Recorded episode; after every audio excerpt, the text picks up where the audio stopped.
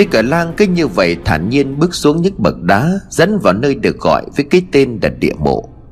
Thầy Lương cũng vội vàng bước theo. Khi mà hai người đến hết bậc đá Được ánh nắng mặt trời chiếu sáng, Thì bên trên đầu của họ Phiến hắc thạch cũng đang từ từ đóng lại. Mọi thứ xung quanh tối đen như đã hũ nút, Không thể nhìn thấy được gì. Thực ra thì thầy Lương cũng đã dự tính được vấn đề này. Thế cho nên là trong những thứ mà ông đem theo để trong tay nải có một thứ vô cùng quan trọng. Đó chính là vàng kỳ ảo.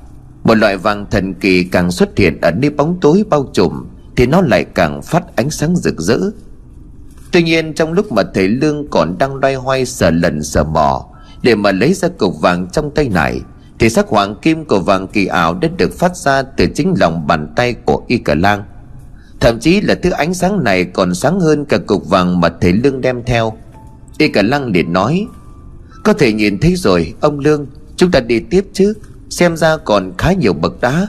Không biết phải đi đến lúc nào đây? Thầy Lương liền ngần người, bỏ luôn cục vàng trở lại tay này Thầy Lương liền đáp Ờ cứ đi xuống hết bậc xem thế nào. Mà y cả lang này, Sao tay của cháu lại phát ra ánh sáng của vàng kỳ ảo được hay vậy?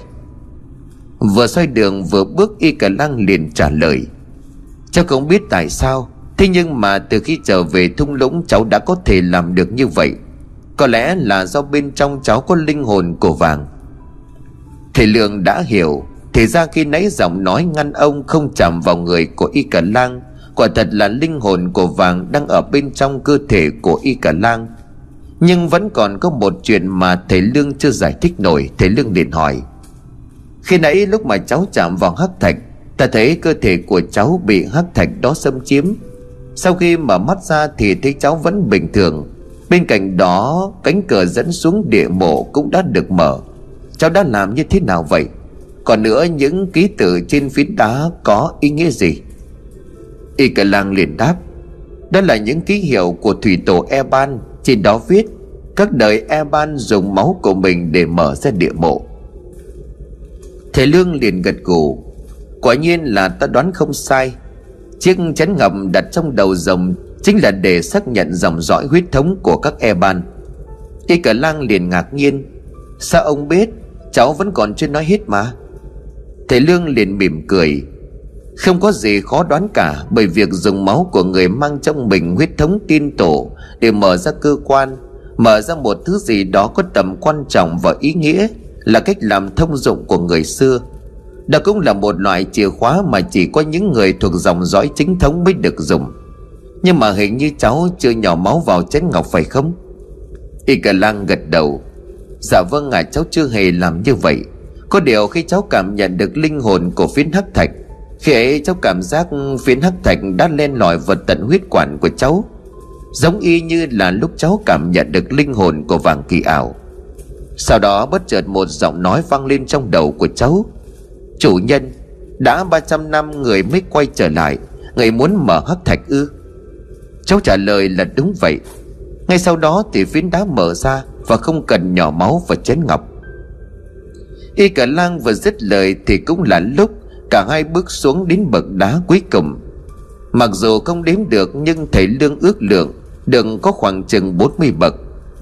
Ngay từ khi đặt chân xuống nền đất bằng phẳng Ánh sáng đang phát ra từ lòng bàn tay của y cả lang, Như là bị hút vào trong khoảng tối trước mặt. Tiếp theo đó, mọi thứ xung quanh hai ông cháu bất ngờ bừng sáng. Những đường vân chảy dài lan tỏa ra như là rễ cây, Đang tàn ra trên khắp các vách đá, Cả trên cao lẫn dưới mặt đất. Bên dưới lòng đất lúc này cảnh tượng đẹp đến mê hồn, Bốn bề xung quanh đều đang phát ra ánh sáng của vàng kỳ ảo. Ngay cả đến thầy Lương cũng phải thốt lên trầm trồ. Thật là kỳ diệu, Lần đầu tiên trong đời ta được chứng kiến cảnh tượng này. Có vẻ như địa đạo này đã phản ứng với nguồn ánh sáng phát ra từ cháu ngay khi chúng ta tiếp đất. Từ đó chúng lan tỏa như một mạch máu chảy xuyên suốt đến tận điểm cuối cùng. Nếu là ánh lửa thì có lẽ những đường vân phát sáng này có màu lửa đỏ. Còn do ngấp thu ánh sáng của vàng cho nên khắp mọi nơi lúc này trông như là chúng ta đang ở trong bản thạch môn vậy. Vị thủy tổ e ban ấy thực là đúng bậc thần thông quảng đại. Còn chưa hết sự cảm thán từ từ trên vách của hang động, Vừa có một hai hòn đá nhỏ lăn xuống. Không chỉ vậy, cả thầy Lương và Y Cả Lang đều cảm nhận được, Mặt đất dưới chân vừa khẽ rung lên. Thầy Lương liền nói, Không còn nhiều thời gian nữa, Có vẻ như phòng ấn càng lúc càng suy yếu. Y Cả Lang chúng ta phải nhanh lên, Tiếp tục di chuyển đến điểm tận cùng của địa mộ. Theo như ta dự đoán Phòng ấn sẽ không thể trụ vững đến khi trời tối được đâu. Đi nào. Y cả lang gật đầu đồng ý, Cả hai người di chuyển thật nhanh Theo những vệt sáng kéo dài tưởng chừng như vô tận.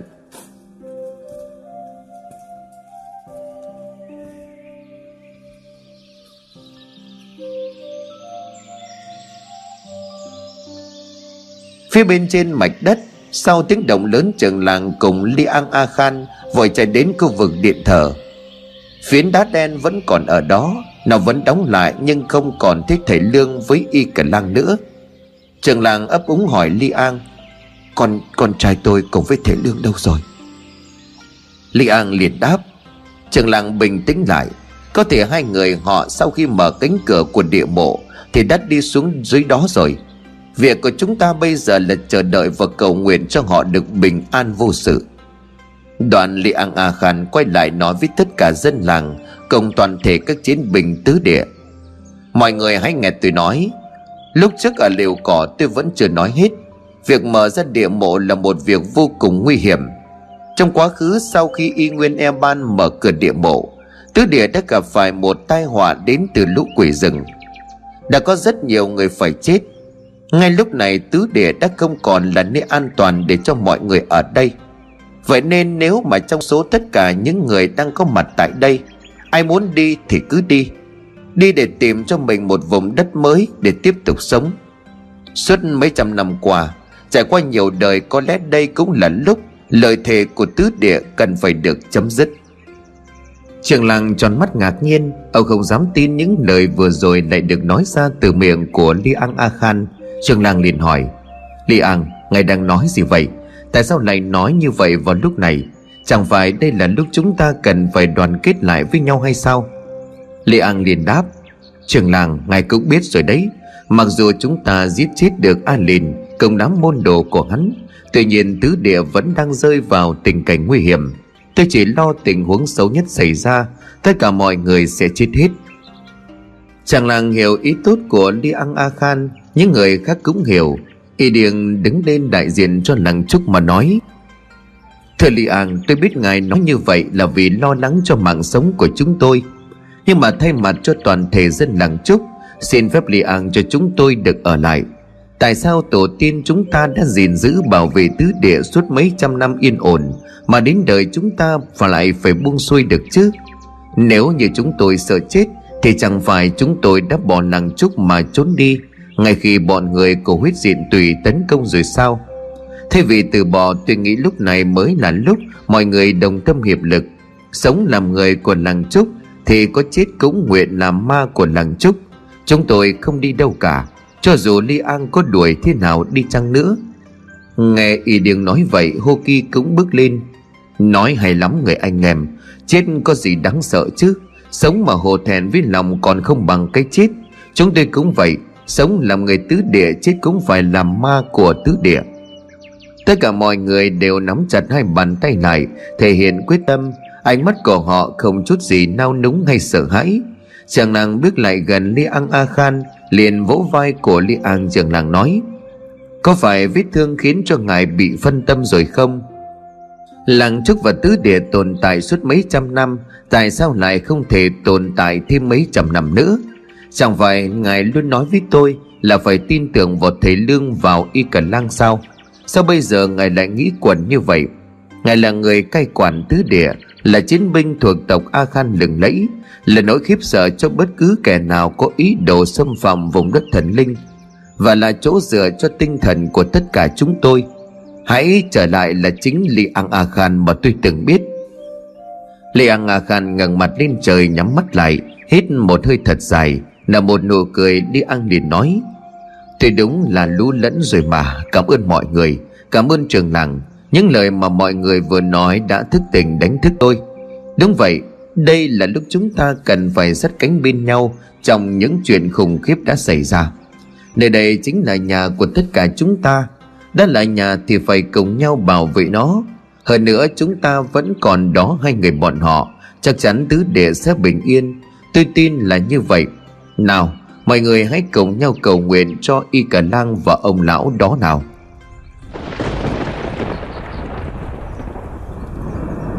Mặt đất bắt đầu rung chuyển, Nhưng cho dù như vậy cũng không thể khiến cho những con người này cảm thấy sợ hãi. Họ quay thành một vòng tròn rồi quỳ gối xung quanh phiến hắc thạch, Chắp tay lại, Miệng lầm nhầm cầu nguyện cho ngay ông cháu Y Cờ Lang và thầy Lương. Mặc cho bầu trời đang nắng bất chợt chuyển mây đen vần vũ, Sấm khan nổ động trời.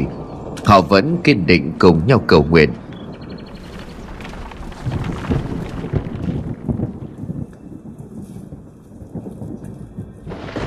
Bên dưới địa mộ, Thầy Lương cùng Y Cờ Lang đang di chuyển một cách nhanh nhất có thể.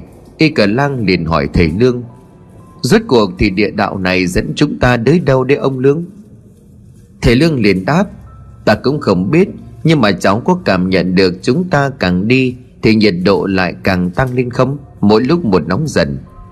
Y Cờ làng gật đầu Dạ có, Đúng là đã nóng hơn trước khá nhiều. Thầy Lương liền tiếp, Chính vì vậy ta đoán chúng ta đang đi thẳng đến trung tâm của phong ấn trận.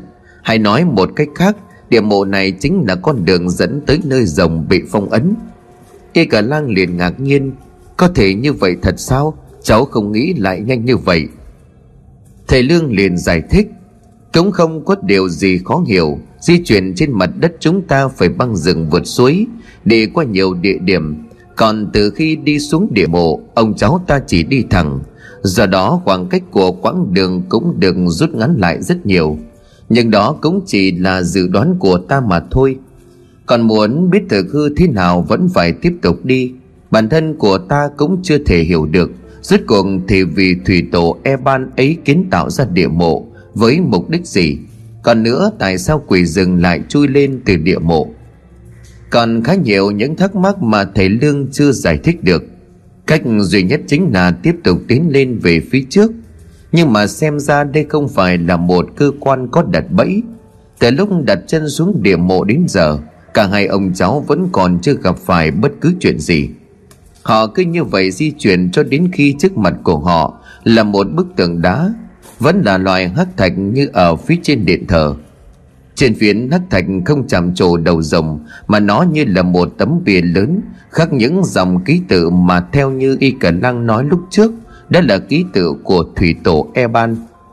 Thầy Lương liền nói, Đường cụt rồi sao? Lại thêm một phiến hắc thạch, Lần này không chỉ còn là một Vài ký tự nữa mà là cả một văn tự dài. Mồ hôi đổ ra nhễ nhại, Nhiệt lượng tỏa ra ở vị trí này thật sự rất nóng. Với ánh sáng của vàng kỳ ảo phát ra từ lòng bàn tay y cả lang đưa sắt lại gần phiến đá, rồi đứt chậm chậm từ trên xuống dưới, từ trái qua phải, bất giác y cả lang sững người mất mấy giây. Thầy lương liền hỏi, cháu sao vậy? Cháu có đọc được những ký tự trên hắc thạch này không? Y cả lang ấp úng trả lời, cháu cháu đọc được, đây là một lời dân của thủy tổ e ban cho hậu duệ của mình sau này. Thầy lương liền hỏi, có thể đọc cho ta nghe được chứ? Y Cả lang gật đầu Dạ. Y Cả lang đưa tay lên soi sáng phiến hắc thành rồi bắt đầu đọc, Hỡi những người thuộc dòng dõi Eban Là hậu duệ của ta, Các người mới có thể đọc được những ký tự khắc trên hắc long thạch. Ta là Y Linh Eban Người đã tạo ra địa mộ, Nơi mà các ngươi đang đứng. Nếu các người đã đến được đây, Điều đó chứng tỏ mỗi người các ngươi đều xứng đáng. Ta gọi nơi đây là địa mộ, Là bởi vì tất cả những người mang trong mình dòng máu Eban Sau khi chết đi, Cho cốt sẽ được chôn cất ở nơi này. Một Eban cho dù linh hồn rời khỏi thể xác, Vẫn phải tiếp tục trọng trách mà ngay từ khi sinh ra các người đang phải gánh vác. Đó chính là duy trì ngũ hành phong ấn trận Việc này vô cùng quan trọng, Ảnh hưởng đến tồn vong của đất nước. Trải qua hàng ngàn năm, chưa khi nào các thế lực xấu phương Bắc ngừng thôi nhòm ngó, Phá hoại nước Nam ta. Chúng cử sang những tên thầy bùa, thầy phù thủy đi tầm mạch, từ đó tìm cách chấn yểm để chúng ta suy kiệt vượng khí, thiên mệnh lu mờ cắt đứt huyết mạch của dòng vốn dĩ đang ngày một chuyển mình thêm nanh, thêm vuốt. Từ đó, tai ương địch họa liên tiếp xảy tới, bách tính lầm than sống trong tối tăm hoảng loạn. Nhà thấy địa đầu nước Nam nơi được sao thiên long chiếu rọi suốt trăm năm, Bỗng dừng ánh sáng lu mờ, Lại xuất hiện thêm một hung tinh có màu đỏ máu bên cạnh. Ta biết có kẻ đang muốn phá đi đại long mạch của nước Nam Ta tức tốc tìm đến đây với mong muốn ngăn chặn hắn lại Nhưng khi đến đời ta đã chậm hơn hắn một bước Nơi đây được coi là địa đầu huyết mạch của đất nước Là đầu rồng của đại long mạch nhưng đã bị tên đạo sĩ có tên là Vương Thiên Minh dùng tà thuật của mình chấn yểm. Trong họa có phúc, trong khoảng thời gian đạo sĩ họ Vương kia hao tổn nguyên khí cũng như pháp lực để đầu độc vào long mạch, ta đã tận dụng thời cơ đánh bại hắn. Nhưng Vương Thiên Bình không phải là kẻ dễ đối phó. Trong tất cả những thầy bùa đạo sĩ pháp sư, thầy phù thủy từng sang nước Nam tầm mạch trước kia có lẽ Vương Thiên Bình là một kẻ có giá tầm lớn nhất. Bên cạnh đó hắn cũng có bản lĩnh cực kỳ khủng khiếp. Khác với những kẻ chỉ dám chấn yểm những long mạch nhỏ Khiến cho nhân tài anh hùng ở vùng đất đó không thể xuất thế. Vương Thiên Bình đã cả gan khống chế đại long mạch Hắn muốn nắm giữ nguyên cả vận mệnh nước Nam trong lòng bàn tay. Trận đại chiến long trời là đất giữa ta và Vương Thiên Minh Diễn ra ba ngày ba đêm. Sau đó thì đạo sĩ họ Vương chấp nhận từ bỏ. Nhưng hắn vẫn đem theo một thứ rất quan trọng, Có liên quan đến Đại Long Mạch. Nhằm chờ ngày tiếp tục kế hoạch còn đang dang dở, Bản thân của ta cũng tiên liệu được việc này. Để bảo vệ Đại Long Mạch ta buộc lòng phải lưu lại nơi đây. Tập hợp mọi người cùng sinh sống, Vừa dựa vào vượng khí của Đại Long Mạch mà phát triển sinh sôi, Cũng vừa gìn giữ bảo vệ Đại Long Mạch, tránh khỏi sự tấn công của kẻ thù. Do đại long mạch bị phương thiên minh đầu độc, cho nên không tránh khỏi tà khí xâm nhập. Nếu cứ để như vậy trải qua thời gian sau này, toàn bộ địa mạch nước nam sẽ biến đổi theo chiều hướng xấu. Chính vì vậy ta bày ra ngũ hành phong ấn trận để mà chấn giữ long hồn của đại long mạch. Vùng đất này là nơi rộng ngự, cho nên may mắn cho ta khi các yếu tố ngũ hành ở đây đều đã được tiếp nhận linh khí trong suốt quá trình khai thiên lập địa. Ngoài những vị trí địa linh như đá hồ xám thác lục bảo, bạch thạch sơn, ta đã khởi tạo thêm cây xưa và trụ đồng đen để mà dung hợp đầy đủ năm yếu tố ngũ hành trong trận đồ phong ấn trận đồ này vừa dưỡng vừa khắc, lấy linh khí của chính đại long mạch để dưỡng bệnh cho chính nó. Tuy nhiên, để trận đồ phát huy tác dụng thì cứ 50 năm, phải có một e ban tiếp tục đến đây để duy trì ngũ hành phong ấn trận. Đây là điều tối quan trọng bởi nếu phong ấn bị phá vỡ, hậu quả khôn đường chắc chắn thiên tài sẽ xảy ra liên miên, dịch bệnh càn quét, sinh linh lầm than, sống không bằng chết do đó, việc kế tục dòng máu cũng như là ý chí của eban là điều mà các ngươi cần phải nhớ. Để duy trì phong ấn trần cần một nguồn linh lực trí dương. Vì vậy, các ngươi chỉ sinh con trai không được sinh con gái, bởi chỉ cần một người con gái mang dòng máu Eban sinh ra, vùng đất này sẽ bị hủy hoại. Nam giữ nữ bỏ cố gắng giữ vững trận đồ trong vòng 300 năm.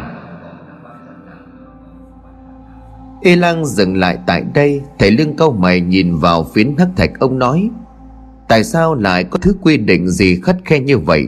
Chỉ sinh con trai không được phép sinh con gái. Nếu vậy chắc chắn các đời e ban sau này Cũng đã gây ra không ít ác nghiệp. Nam giữ nữ bỏ thật đáng sợ.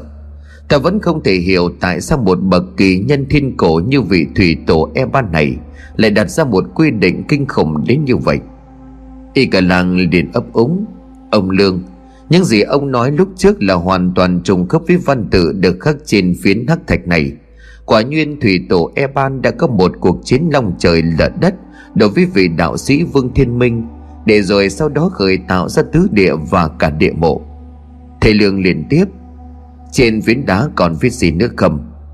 Y cờ lang liền trả lời dạ còn một dòng cuối. Nếu là dòng dõi eban, hãy đặt tay của ngươi vào đây. Kết thúc văn tự kỳ lạ là một dấu bàn tay được in trên bề mặt hắc thạch. Thầy Lương cũng cúi xuống xem xét thật kỹ. Ông nói với Y Cả Lang, Đằng sau hắc bạch này có lẽ chính là nơi cất giấu bí mật về Đại Long Mạch, Hay như ta gọi đó là rồng. Có thể đó là nơi mà mỗi 50 năm, Một e ban phải tới để duy trì ngũ hành phong ấn trận. Y Cả Lang liền hỏi, Vậy bây giờ chỉ cần cháu mở được phiến đá này là chúng ta sẽ có thể đi tiếp phải không? Thầy Lương nhất thời im lặng. Việc Y Cả Lang có thể khiến hắc thạch mở ra là điều chắc chắn. Tuy nhiên, vòng ấn trận vốn dĩ đã không còn phát huy được tác dụng.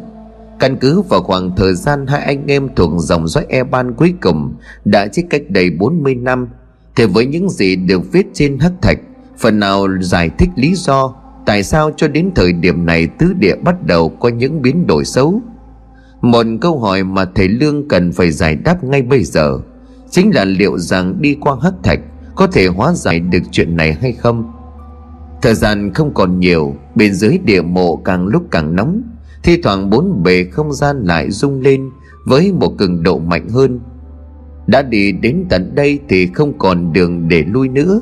Càng nghĩ lại càng không thể đưa ra câu trả lời, Thầy Lương liền đáp. Làm đi y cả làng, hãy xem xem Cánh cửa đang chờ chúng ta tiếp theo là gì? Y cả lang vâng dạ gật đầu, Cậu bắt đầu áp bàn tay và dấu tay trên bề mặt phiến đá đen. Vừa đặt tay vào, Y cả lang cảm thấy Như có thứ gì đó sắc nhọn đâm vào lòng bàn tay của mình. Lòng bàn tay nhói lên đau đớn Nhưng lại không thể rút được tay ra. Thầy Lương liền vội hỏi, Có chuyện gì vậy? Y cả lang liền đáp Cháu không biết, Nhưng mà hình như phiến đá này đang hút máu từ trong lòng bàn tay của cháu.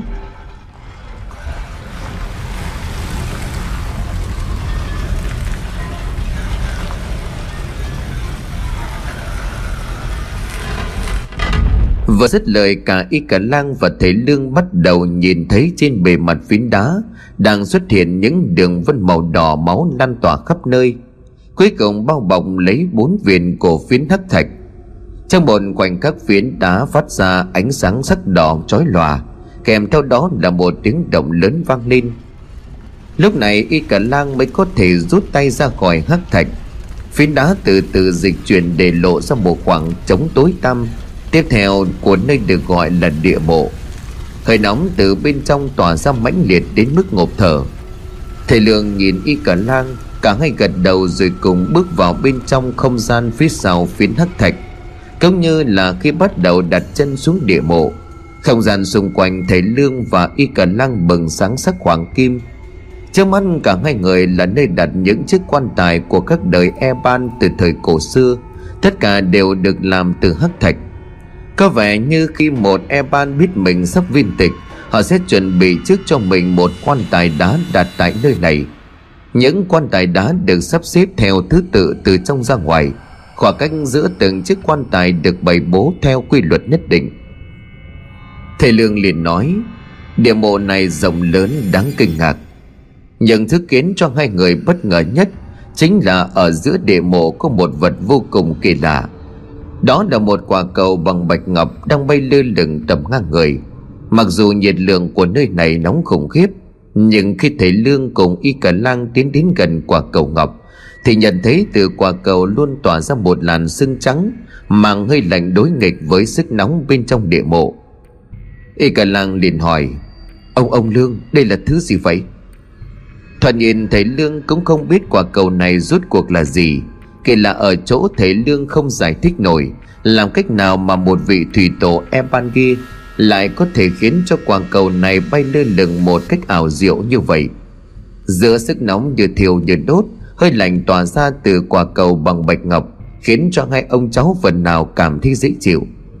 Khi cả lang đưa hai bàn tay sát lại gần quả cầu, Thì bất chợt một sự lạ đã xảy ra. Quả cầu đang dần trở thành trong suốt. Khi y cả lang rụt tay lại, Mọi thứ không có gì thay đổi, Thầy Lương liền nói, Y cả lang Cháu thử lại một lần nữa ta xem. Y cả lang làm theo đưa hai tay vào trong màn sương lạnh. Đang tỏa ra từ quả cầu. Một lần nữa quả cầu lại biến thành trong suốt. Trước mặt hai ông cháu từ bên trong quả cầu, Như đang tái hiện toàn bộ quang cảnh của trung tâm tứ địa. Thầy Lương tròn mắt ngạc nhiên. Đây chính là gốc xưa cổ, Còn đây là thác lục bảo đá hồ xám. Còn trụ này chắc chắn là trụ đồng đen. Ở chính giữa là bạch thạch sơn, Sao có thể được chứ? Ta đã hiểu rồi. Quả cầu này chính là nơi tiếp nhận linh lực Để duy trì ngũ hành phong ấn trận Qua các đời e ban Y cả lang liền thốt linh kinh ngạc, Thì ra đây chính là toàn cảnh các vị trí địa linh trong tứ địa.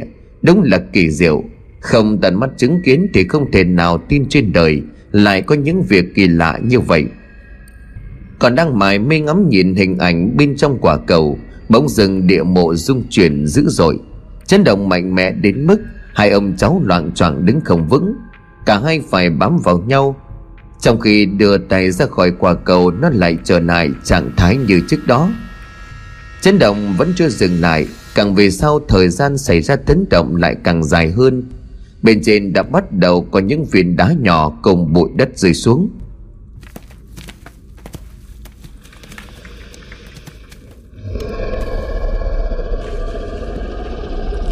Đi kèm với sự rung chuyển của mặt đất là những âm thanh kinh dị gai người Đang phát ra từ đâu đó.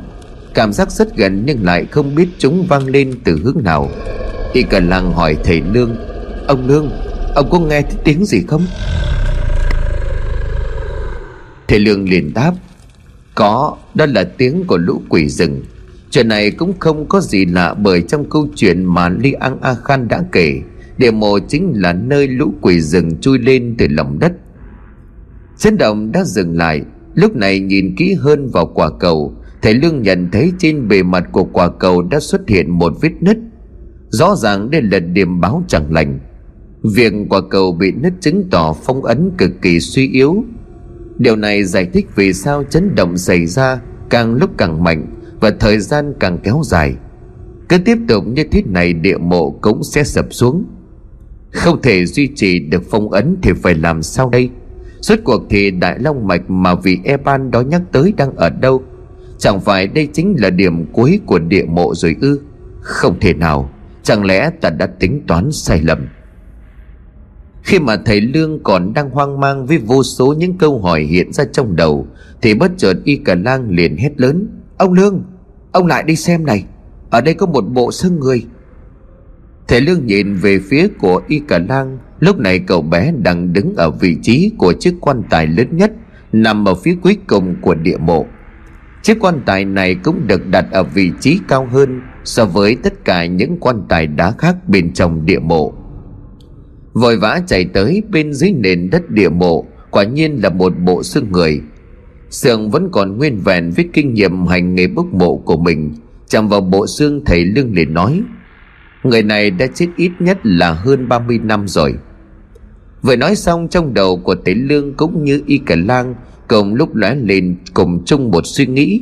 Chẳng ai bảo ai, hai người đồng thanh nói, Là Y Nguyên E Bán. Thế Lương gật đầu, Đúng vậy, Bộ xương này chính là Y Nguyên E Ban Người đã mở ra địa mộ cách đây 40 năm về trước. Nhưng lý do gì khiến cho ông ta bị chết ở đây? Nhìn vào bộ xương tất cả các bộ phận vẫn còn nguyên vẹn, Không có tổn hại gì. Chuyện này là sao? Ngước lên nhìn chiếc quan tài đá lớn nhất nằm ngay ở phía bên trên bộ xương khô. Thầy Lương phát hiện quan tài này có chút khác biệt so với những chiếc quan tài khác. Đó là trong tất cả những chiếc quan tài được đặt trong địa mộ. Chỉ duy nhất quan tài này không được đóng nắp. Nói đúng hơn thì chiếc quan tài này không có nắp đậy.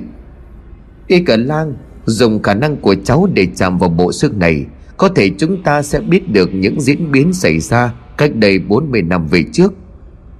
Y cả lăng liền đáp Vâng ạ. À. Rất lời, cậu lập tức quỳ một chân xuống tỏ lòng thành kính, Áp lòng bàn tay vào phần đầu lâu của bộ xương khô.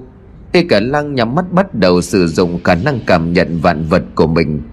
Càng trải qua những nguy hiểm thì Y cả lang lại càng kiểm soát được khả năng thiên bẩm của mình tốt hơn ngay khi chạm vào bộ xương, bất giác y cả lang cảm thấy như có một luồng hơi lạnh buốt đang xâm nhập vào cơ thể của cậu. Cống ngay lập tức trong đầu của y cả lang hiện ra vô vàn những hình ảnh với quang cảnh, chính là nơi địa mộ Mà cậu và thầy Lương đang đứng. Chỉ có điều người xuất hiện trong đầu của cậu là một người khác, Vì trường làng cuối cùng mang họ Eban, Y Nguyên Eban.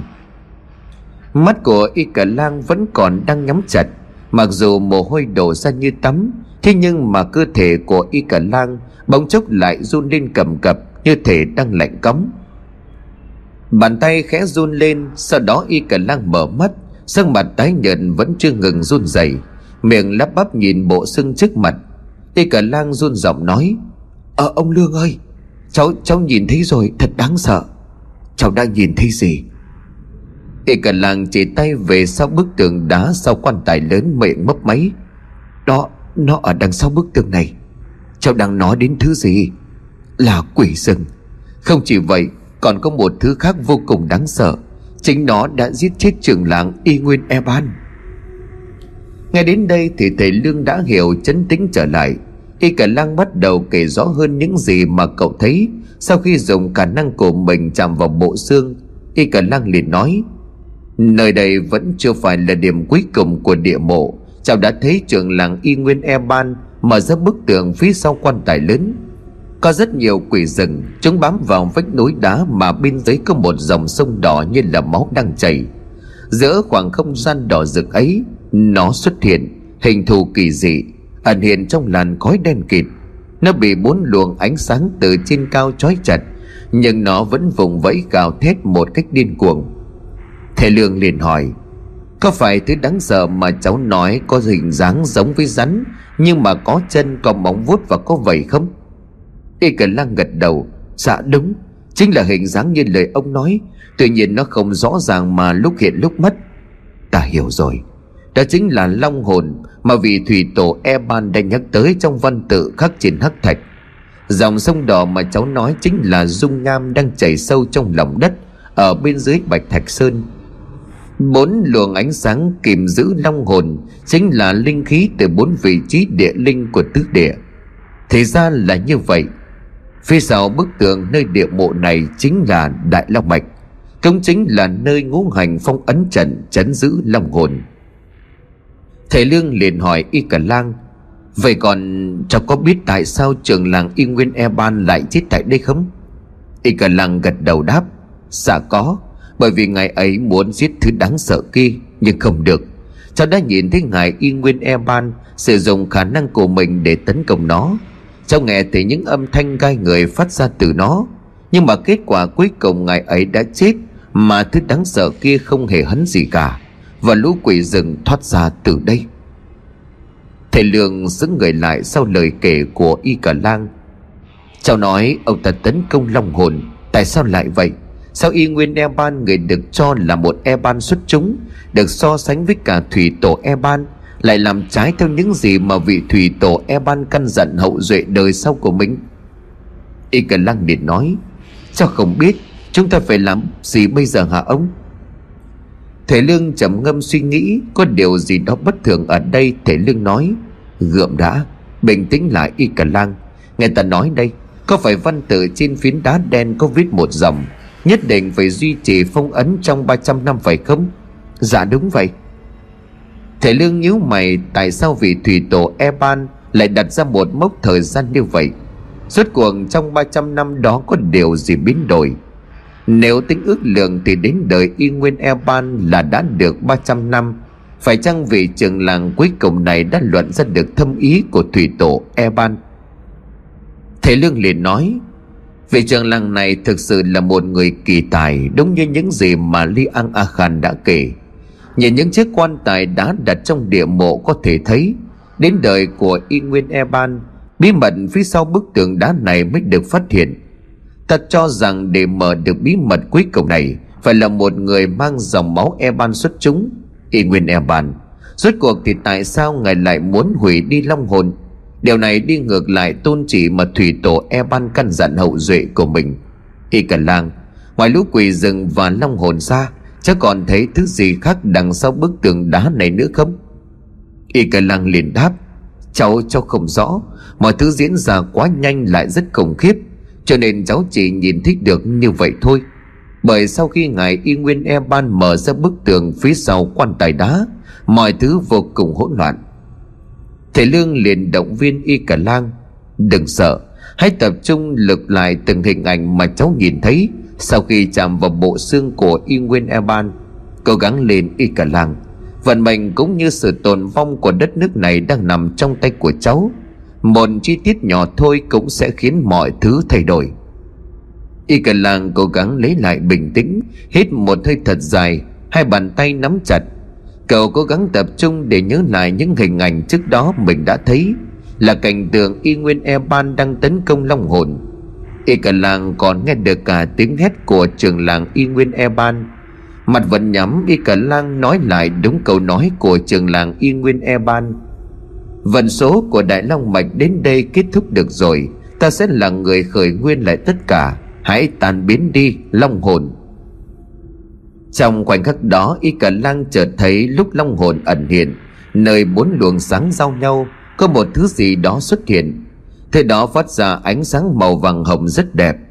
Đến đây, y cả lang mở mắt nhìn thầy lương, y cả lang liền nói, có một thứ khác, thứ này bị long hồn cuốn lấy bao bọc, cháu không thể nhìn rõ nó là gì. Chỉ biết từ nó phát ra ánh sáng vàng hồng rất đẹp, trái ngược hoàn toàn với làn khói đen kịt tỏa ra từ long hồn. Thầy Lương ngồi xuống ngay chân xếp bằng, ông nói với y cả lang, Được rồi, ta cần phải tĩnh tâm để suy nghĩ một chút. Rất lời, thầy Lương nhắm mắt lại, Mặt đất tiếp tục rung chuyển, chấn động. Lần này thực sự khủng khiếp. Ngay đến cả những chiếc quan tài đá bên trong địa mộ cũng bị xây dịch. Mặc kệ cho những gì đang diễn ra xung quanh, Thầy Lương tập trung toàn bộ tâm trí của mình Để cố gắng sâu chuối lại từng chi tiết từng diễn biến nhỏ trong từng câu chuyện mà ông đã được nghe về thủy tổ Eban, về khoảng thời gian 300 năm, về tứ địa, về vương thiên minh, về nội dung văn tự được khắc trên hắc thạch. Không chỉ là những viên đá nhỏ nữa, từ trên cao những viên đá lớn đã bắt đầu rơi xuống.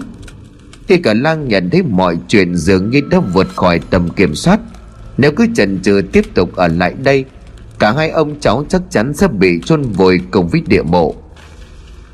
Nhưng mà nhìn thấy Lương vẫn bình tĩnh, nét mặt không chút nao núng Y cả lang cũng dần vượt qua nỗi sợ. Cậu hy vọng lần chấn động này sẽ sớm qua đi. Một lúc sau, trong không gian mà mọi thứ đang ngày một sụp đổ ấy, Thầy Lương mở mắt ra. Ông nhìn thẳng về phía chiếc quan tài lớn nhất, Không có nắp đậy rồi cất tiếng nói. Y cần lang Cháu có thể làm giống như y nguyên e ban Mở ra cơ quan từ chiếc quan tài đó được không? Y cần lăng liền đáp. Nhưng ông Lương, Phía sau bức tường đá đó là những thứ rất khủng khiếp. Thầy Lương liền mỉm cười. Đừng lo, Ta sẽ tìm ra cách hóa giải tất cả những chuyện này. Cháu chỉ cần giúp ta mở ra cơ quan cuối cùng của địa mộ, Phần còn lại ta sẽ lo liệu từ ánh mắt cho đến nụ cười, y cả lang thật không dám tin vào tình cảnh nguy hiểm. Ngàn cân treo sợi tóc như thế này, mà thầy lương vẫn có thể cười một cách sảng khoái đến như vậy. Bản thân của y cả lang cũng luôn tin tưởng vào thầy lương. Y cả lang gật đầu mà đáp, nghe ông nói mà cháu từ lo sợ chuyển thành tò mò. Được rồi, để cháu thử xem. Rất lời, y cả lang bước lên trên chiếc quan tài lớn nhất được đặt ở vị trí cao hơn tất cả. Lúc chạm vào bộ xương của trường làng y nguyên e ban y cờ làng có nhìn thấy cách mà vị trường làng cuối cùng đã mở ra bức tường đá phía sau quan tài. Đặt hai bàn tay vào thành quan tài đá y cả lăng đọc lớn một câu khẩu quyết. Ebanara y linh khôn sa kala eban. Sau câu thần chú, chiếc quan tài phát ra ánh sáng chói lòa. Chính là lúc này rút con dao nhỏ dắt ở bên hông y cả làng cửa lưỡi dao vào lòng bàn tay, rồi cứ như vậy để cho máu chảy xuống phần đáy của quan tài. Khắp địa mộ rung chuyển, bức tường đá phía sau quan tài đang dần tách ra làm đôi. Ngay khi một kẽ hở nhỏ được tạo ra, cả thầy lương cũng như là y cả năng lập tức nghe thấy những tiếng kêu gầy góc ớn lạnh vang lên từ sau cánh cửa cuối cùng của địa mộ. Thầy lương lúc này vội hét lớn y cả lang trở lại ngay đây. Bức tường chỉ mới mở ra được một chút, mà lũ quỷ rừng đã lao tới bám vào nơi kẽ hở. Chúng cào lên ngay cả mặt đá trực nhảy sang bên ngoài. Và rồi chỉ ngay khi khe hở đã mở ra, Vừa đủ để trôi qua, Ngay lập tức một con quỷ rừng nhảy trộm về phía của y cờ lang. Thầy Lương lao tới nhưng mà không thể sánh kịp với tốc độ của quỷ rừng. Thế nhưng còn chưa chạm vào được người của y cờ lang Thì con quỷ rừng đã bị thiêu cháy. Nó rơi xuống đất rồi hóa thành cho bụi ngay lập tức. Đó là vì toàn thân của y cờ lang giờ đây Đang tỏa ra sắc hoàng kim từ vàng kỳ ảo. Thứ ánh sáng mà quỷ rừng sợ nhất. Nhìn y cờ lang thấy lưng bây giờ mới dám thở vào nhẹ nhõm. Ông quên mất một điều y cờ lang chính là chủ nhân của vàng kỳ ảo. Thầy Lương nhớ lúc ở bàn thạch môn trong cơn phẫn nộ, Linh lực cực đại của vàng kỳ ảo đã được y cẩn lăng bộc phát đến đỉnh điểm. Còn bây giờ nét mặt hoàn toàn thản nhiên, Nhưng mà hào quang phát ra từ y cẩn lang Giống như là khi ở bàn thạch môn. Điều này chứng tỏ y cẩn lăng bây giờ kiểm soát rất tốt khả năng bản thân của mình. Y cẩn lăng liền nói, Ông Lương Có cháu ở đây lũ quỷ rừng sẽ không thể làm hại ông. Quả nhiên là như vậy. Ánh sáng quang phát ra từ y cờ lang, Khiến cho lũ quỷ rừng không những không dám tấn công, Mà còn quay lưng bỏ chạy. Không có nào dám bén màng đến vị trí bức tường đá Đang dần mở ra hoàn toàn. Thực tế thì quỷ rừng không phải là nỗi lo lắng của thầy Lương, Là bởi biết quỷ rừng sợ vàng kỳ ảo. Cho nên trước khi đi, thầy Lương đã chuẩn bị. Điều mà thầy Lương quan tâm nhất bây giờ chính là long hồn. Và liệu rằng vật thể được long hồn bảo bọc, Phát ra ánh sáng màu vàng hồng kia, Liệu có đúng với những gì thầy Lương suy đoán? Chẳng cần chờ đợi lâu khi bức tường ngăn cách giữa địa mộ và nơi phong ấn long hồn được mở ra. Trước mặt của thầy Lương chính là cảnh tượng Của nơi sâu thẳm bên dưới ngọn núi lửa mang tên Bạch Thạch Sơn. Nhìn dòng nham thạch mà Y Cả Lang từng miêu tả, Giống như là con sông lửa đỏ đang chảy uốn lượn. Quanh những khối đá núi cao chập trùng. Những con quỷ rừng gớm ghiếc xuất hiện nhàn nhàn Ở phía vách đá đối diện. Phong ấn bị suy yếu dẫn đến kết giới được thủy tổ e ban tạo ra, đã không còn đủ khả năng giam cầm lũ quỷ rừng bên trong miệng núi lửa. Điều này giải thích cho việc đêm hôm trước thể lương và li an a khan nhìn thấy lũ quỷ rừng di chuyển trên đỉnh núi bạch thạch bức tường đá ngăn cách đã mở ra hoàn toàn. Ở chính giữa dòng dung nham xuất hiện một làn khói đen cuộn dài, mang hình dáng của rồng. Lúc nhìn rõ, lúc lại không thấy gì cả. Chỉ biết tiếng kêu phát ra từ long hồn, Thực sự khiến cho con người ta phải run sợ. Thể lượng hay là Y Cẩn Lang cũng không ngoại lệ, thể lượng nghĩ ở trong đầu. Quả nhiên Đại Long Mạch đã không thể cứu vãn được nữa, Cố gắng duy trì trong hơn 300 năm đã là một kỳ tích lưu danh thiên cổ. Nếu không hủy đi long hồn chỉ e đất nước này, Sẽ đến hồi diệt vong. Ibn Eban quả nhiên không hề tầm thường. Ông ấy nhận ra được điều này cách đây 40 năm về trước Và đã muốn giết chết long hồn để tránh hậu họa về sau. Nhưng mà y nguyên e ban chỉ điều được thâm ý của vị thủy tổ Mà không hề biết được rằng Để hủy được long hồn phá đi, đại long mạch thì phải cần đến một thứ, Đó chính là long ấn của Vương Thiên Minh. Lấy ra chiếc hộp gỗ ngọc am có chứa lòng ấn, Thầy Lương khép mở nắp hộp. Quả nhiên Long Ấn lúc này đang phản ứng với Long Hồn. Long Ấn là vật đường Vương Thiên Minh truyền thừa qua lại các đời sau. Nếu như Y Linh E Bàn đã triển khai ngũ hành phong ấn trần để giữ Long Hồn, Thì Vương Thiên Minh lại muốn dùng Long Ấn để phá hủy Long Hồn. Có thể nói cho dù là cả hai đã chết từ 300 năm trước, Nhưng mà ý chí của họ vẫn còn tranh đấu với nhau cho đến tận thời điểm này. Dường như là long hồn cũng cảm nhận được sự xuất hiện của long ấn, Cho nên tiếng gào thét của nó lại càng khủng khiếp hơn. Y cả lăng liền hỏi thầy Lương, Ông Lương, ông định làm gì vậy? Thầy Lương liền mỉm cười mà đáp, Ta sẽ thay y nguyên e ban làm nốt việc mà ông ấy chưa làm được. Đó là giết chết rồng Phá hủy đại long mạch. Y cả lang sững sờ trước câu nói của thầy Lương. Cậu không dám tin lời của thầy Lương vừa nói là sự thật. Y cả lang liền run giọng nói, Sao lại như vậy được, Ông Lương? Chẳng phải là chúng ta đến đây là để cứu lấy tứ địa hay sao? Sao ông lại muốn phá hủy đi Đại Long Mạch? Như thế chẳng phải sẽ khiến cho tứ địa sụp đổ. Thầy Lương liền trả lời, Đúng vậy, Ta chính là muốn tứ địa bị hủy hoại. Một khi long hồn của đại long mạch tan biến, Tứ địa sắp bị phá hủy. Trong tay của ta đang sở hữu lòng ấn, Chỉ cần niệm khẩu quyết được khắc trên ấn này, Long hồn sẽ bị nuốt chừng Thật may mắn khi mà cháu đưa ta đến đây kịp lúc. Trước khi phong ấn trận thực sự bị phá vỡ Y cả lăng nghe xong mà như thấy mọi thứ xung quanh trao đảo. Mặc dù nghe rõ từng câu, từng chữ thầy Lương vừa nói, Nhưng mà cậu vẫn không dám tin đó là sự thật.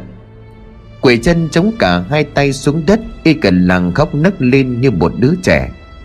Lúc này thầy Lương mới liền giải thích. Sao cho lại khóc? Khi long hồn không còn lúc đó Cũng chẳng cần phải duy trì phong ấn trận. Tứ địa cũng không còn bị mối nguy hại nào đe dọa nữa. Cũng chẳng còn kẻ nào dòm ngó nơi đây. Như vậy chẳng tốt hơn hay sao? Y cả làng mếu máu. Nhưng ông từng nói, Nếu Đại Long Mạch bị hủy hoại, Đất nước này sẽ diệt vong. Thiên tai bệnh dịch sẽ khiến mọi người sống không bằng chết. Thầy Lương khẽ cười rồi đáp, Đúng là ta có nói qua lời này. Thế nhưng mà đó là khi chỉ có Đại Long Mạch. Còn bây giờ cho dù có giết chết Long Hồn, Đất nước này vẫn sẽ vững tồn. Thậm chí đây còn là thời điểm địa mạch truyền mình để hấp thụ linh khí, Phát hưng đại quang. Bởi vì sau 300 năm đã xuất hiện Long Trùng, Cuộc chiến giữa thủy tổ Y Linh E Ban và Vương Thiên Minh đạo sĩ Cuối cùng cũng đã có thể kết thúc được rồi. Đứng lên đi, Y Cả Lang Nhìn vào long hồn mặc dù đã biến thành hắc hồn, Nhưng long hồn vẫn bào bọc lấy long trùng. Chính là vật thể đang phát ra ánh sáng mang sắc vàng hồng. Ta sẽ gọi nó là tiểu long mạch Đất nước này đang chuyển mình trỗi dậy sau khoảng một thời gian tối tăm nhất. Giống như cháu một người mang dòng máu e ban xuất chúng, Tiểu long mạch này cũng sẽ trở thành rồng Và bảo hộ cho nước Nam. Quả nhiên là địa linh, ngay đến cả rồng cũng có thể truyền thừa. Chẳng trách mà khúc quân sư phụ từng nói, vận khí của nước nam không bao giờ tận gạt đi nước mắt lấm lem ở trên khuôn mặt y cần lăng liền hỏi, thật vậy hả ông? Vậy thì tốt quá rồi.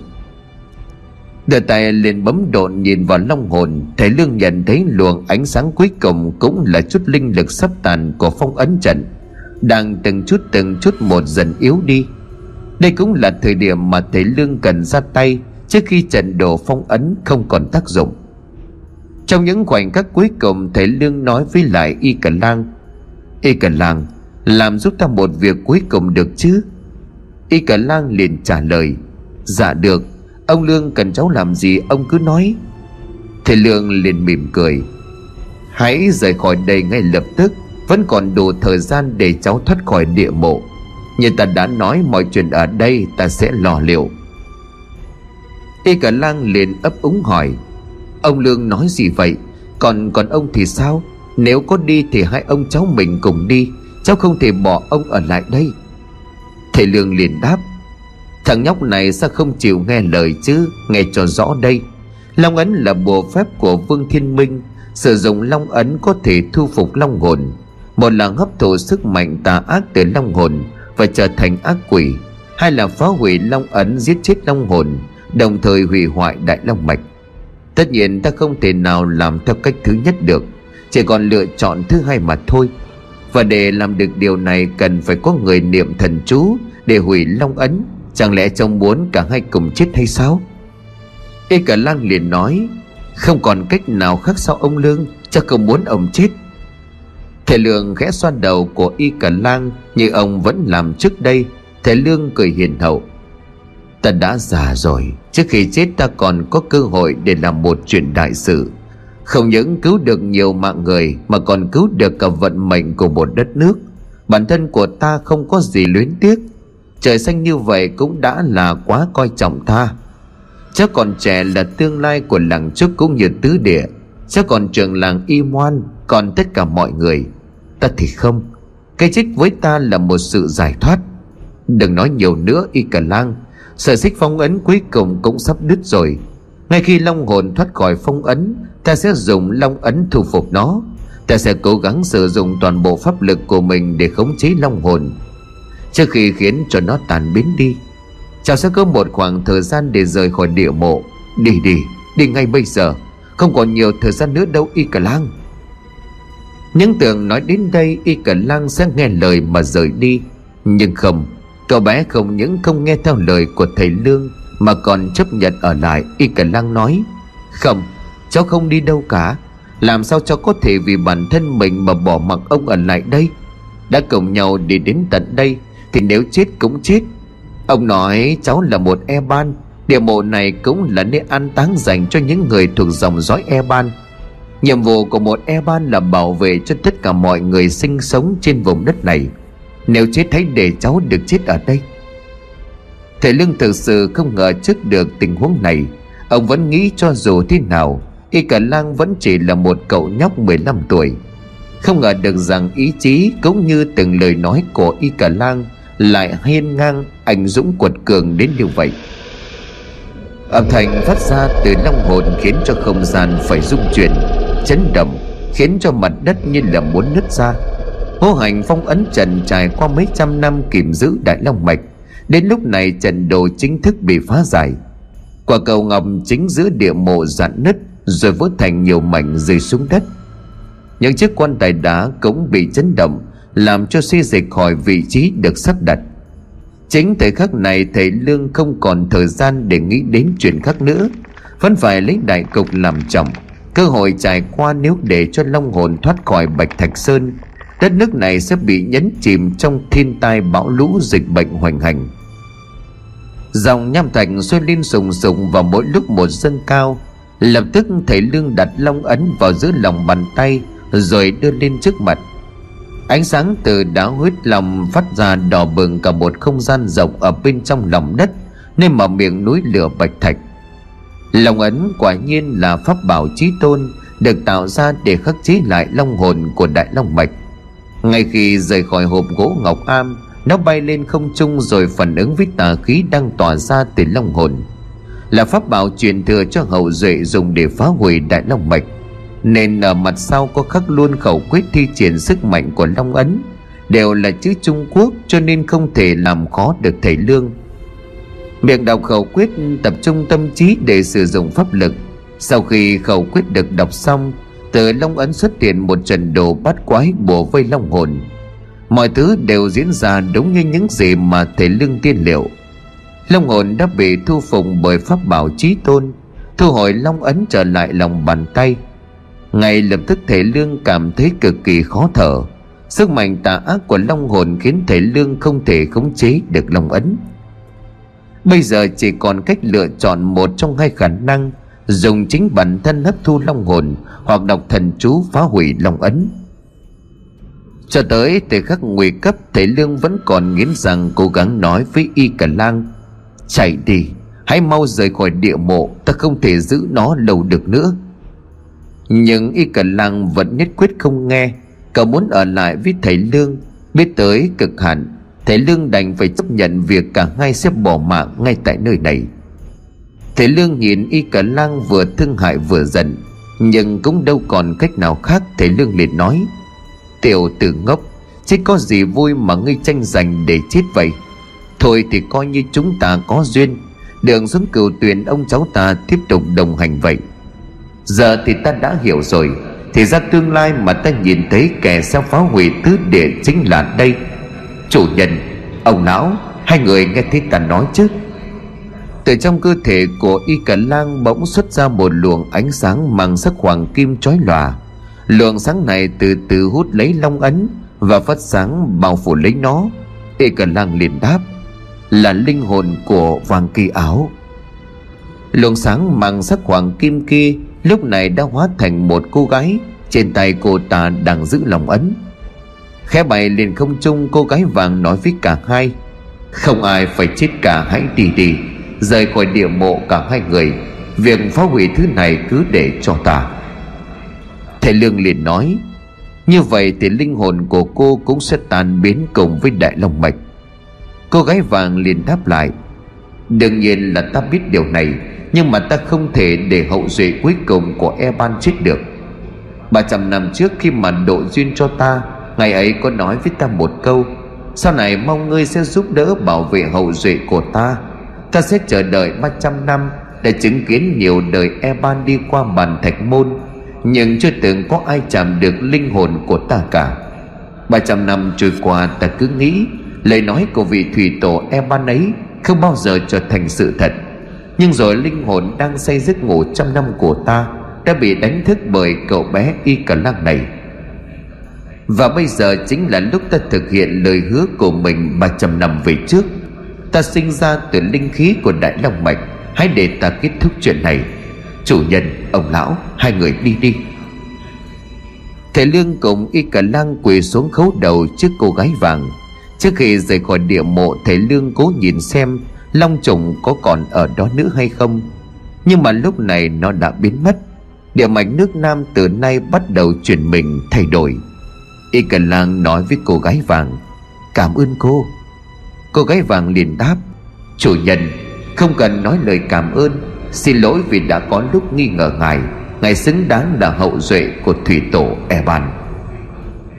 Không nấn ná thêm nữa, Thầy Lương cùng Y Cả Lang nhanh chóng di chuyển rời khỏi địa mộ. Trời long đất lở tứ địa rung chuyển. Ở bên trên mặt đất rồng bão kéo đến vần vũ. Gió to khiến cho cây cối ngả nghiêng, Gãy đổ. Nhưng Lý An A Khan trưởng làng cùng tất cả những người khác vẫn quỳ gối xung quanh phiến hắc thạch Để cầu nguyện cho Y Cờ Lang và thể Lương. Mặt đất bắt đầu xuất hiện những vết nứt, Sấm đánh động trời. Những tia sét trên cao lóe lên như là muốn cắt cả bầu trời ra thành từng mảnh. Cầu xin thần linh hãy bảo hộ cho chúng con. Cầu xin thần linh hãy bảo hộ cho chúng con.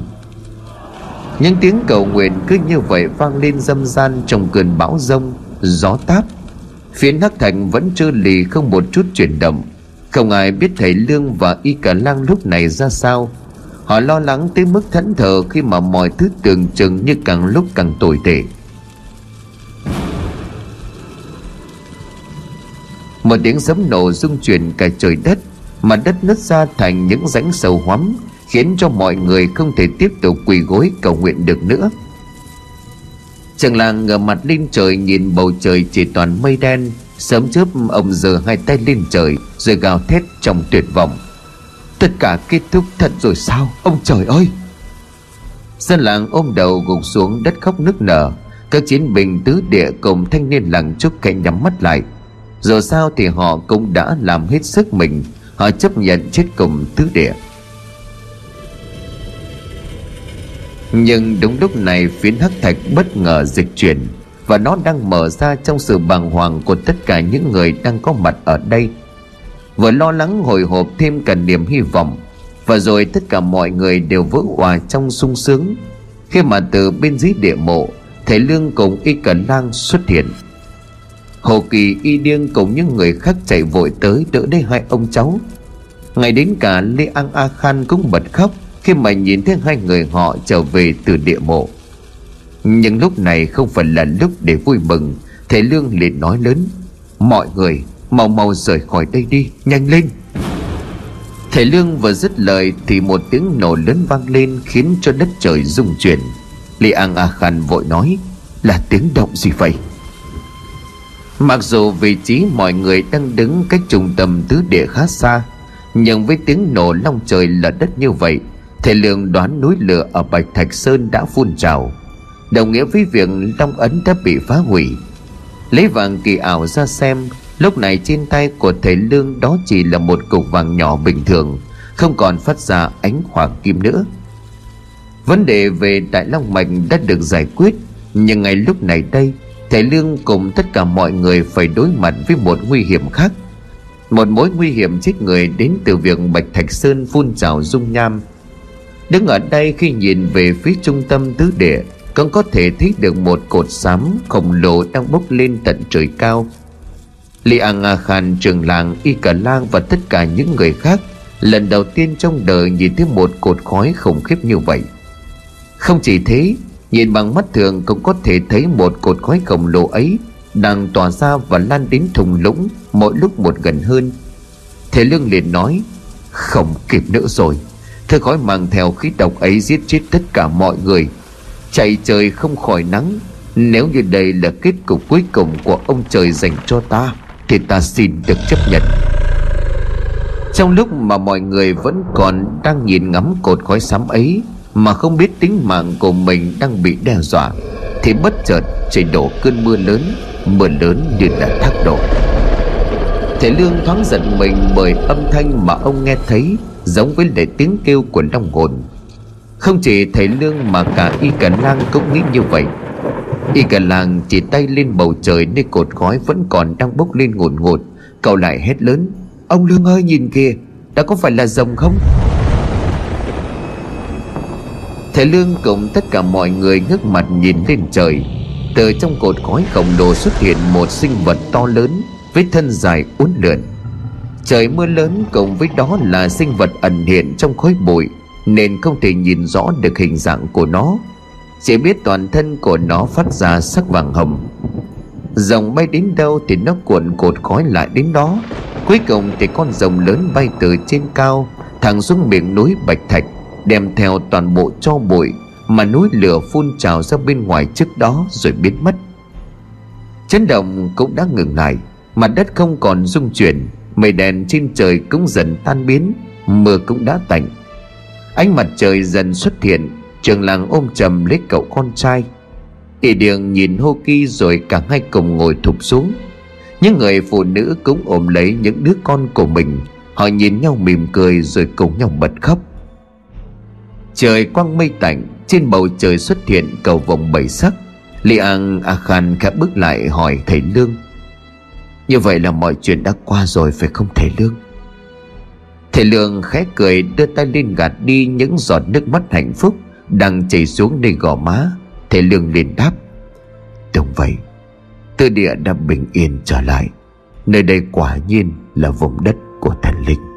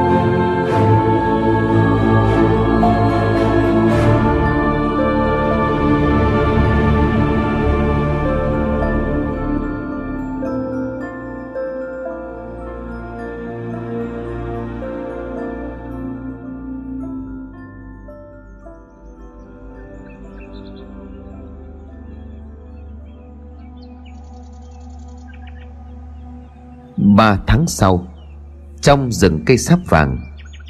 Ôi trời đất ơi, Sao mấy chị người mùi mà đã thơm không chịu nổi thế này? Có phải thầy đã bỏ thêm gì vào trong thịt nai không vậy? Ông Iman hỏi. Thầy Lương cười khà mà đáp. Chính mắt trường làng cũng thấy rồi mà. Con nai này là con nai Li Ang A Khan vừa săn được. Sau khi chúng ta đến đây vào buổi sáng sớm, Lúc xẻ thịt nai ngài cũng biết từ đầu có động tay vào. Tôi chỉ nhóm lửa mà thôi. Ông Imon liền chép miệng. Đã nói đừng có gọi tôi là trưởng làng nữa rồi mà. Hiện tại tôi đâu còn là trưởng làng nữa. Nhưng phải công nhận món thịt nai này ngon đến mức khó tả. Ăn một lần nhớ mãi, Mà kỳ lạ ở chỗ phải nướng bằng lửa của thầy Lương Mới cho ra cái vị ngon như vậy. Đang bước lại gần chỗ nướng thịt là Li Ang A Khan. Trên tay Li Ang đang cầm ba ống nứa. Sau khi Li Ang tề tót dùng làm cốc uống rượu Lý An cười nói với cựu trưởng làng, Xem ra mấy lão già chúng ta ở đây thành thơi quá rồi. Kể ra thì cũng đến lúc chúng ta để cho bọn trẻ làm những gì chúng muốn. Sau tất cả mọi chuyện tôi mới nhận ra mình cũng đã già thật rồi, phải không thể lương? Thầy Lương liền đáp, Dù sao thì mọi chuyện đã được hóa giải. Sau 3 tháng, người thay đổi lớn nhất có lẽ là Y Cả Làng. Trở thành trường làng nhỏ tuổi nhất trong lịch sử các đời E Ban những tưởng cậu nhóc mít ướt hồi nào sẽ khó khăn khi phải gánh vác trọng trách lớn lao này. Thế nhưng không, Những thay đổi về các quy định, Dỡ bỏ các điều cấm Cũng như kế hoạch xây dựng, Tái thiết lại cuộc sống của dân làng Thực sự khiến cho tôi phải cảm phục. Không phải ai cũng dám phá vỡ những quy định gần như ăn sâu vào tư tưởng của mọi người như Y Cả làng. Ba tháng qua nhìn người dân làng trước cũng như tứ địa được sống vui vẻ đầy đủ, Thì cũng yên tâm rồi. Li An A Khan ngồi xuống gật đầu tán thành. Thầy Lương nói, quả không sai. Bản thân của tôi cũng bất ngờ khi cậu ta xóa bỏ đi quy định ngăn cách giữa làng trúc và tứ địa. Hợp nhất cả hai lại cùng sinh sống và phát triển. Bên cạnh đó, Y Cả Lang mở rộng việc giao thương với phía Vân Nam, Tận dụng nguồn lợi lớn từ rừng cây sắp vàng Để trao đổi các loại hàng hóa phục vụ đời sống của mọi người. Đúng là ba tháng qua là quãng thời gian tôi cảm thấy thoải mái và vui vẻ nhất. Không ngờ danh hậu duệ của Eban. Kiều trường làng im hoan liền nói, Thầy lương này, Cho đến tận hôm nay tôi vẫn chưa thể tin được rằng Vợ tôi là người mang dòng máu Eban. Mặc dù thầy có nói chuyện này tốt nhất nên giữ kín Và không giải thích gì thêm cho tôi hiểu, Nhưng mà hôm nay ở đây cũng chỉ có bà lão già chúng ta. Tôi mạn phép xin thầy nói rõ vấn đề này được không? Chứ kỳ thật những ngày qua tôi luôn suy nghĩ về điều này. Mà không thể nào có thể lý giải nổi. Suy nghĩ một hồi, thầy Lương liền đáp, Thôi được, Tôi định bụng giữ kín chuyện này bởi nếu nói ra, Có thể khiến cho hình tượng của các e bàn xấu đi Trong suy nghĩ của dân làng. Nhưng mà trường làng là người trong cuộc, Là chồng của phụ nữ mang trong mình dòng máu e ban, Là cha của một e ban xuất chúng. Tôi đã nói, Chuyện này tôi và Y Cả Lan được biết khi mà chúng tôi xuống địa mộ. Trên phiến Hắc Thành có viết các đời của Eban sau này chỉ được sinh con trai, Không được sinh con gái. Họ có một quy tắc theo tôi có phần nghiệt ngã, Nam thì giữ nhưng nữ thì phải bỏ. Sau đó, tính từ thời thủy tổ Eban cho đến đời Y Nguyên Eban và Y Ngông Eban, Các Eban được sinh ra đều là nam. Giải thích cho vấn đề này thì tôi chỉ nghĩ được một lý do Tại sao vị thủy tổ Eban kia lại đặt ra cái quy định này. Đó là vì với khả năng của mình trước khi qua đời. Y Linh Eban đã nhìn thấy một vài sự kiện sẽ diễn ra tại tứ địa trong vòng 300 năm sau. Trong đó có cả việc tứ địa bị hủy hoại Và Y Linh Eban cho rằng khởi nguồn cho thảm họa này Bắt đầu từ một người phụ nữ thuộc dòng dõi Eban Từ xưa đến nay, việc nhìn trước tương lai là một điều cực kỳ khó. Có chăng đó chỉ là những tiên liệu, Những dự đoán về các sự việc có thể xảy đến? Dựa trên sức mạnh tâm linh, dựa trên thiên tượng hay là một vài khả năng đặc biệt. Tuy nhiên, tương lai vẫn là tương lai. Nó có thể thay đổi tùy vào số mệnh của từng người. Vậy nên không ai dám chắc chắn về những thứ mơ hồ mà mình nhìn thấy.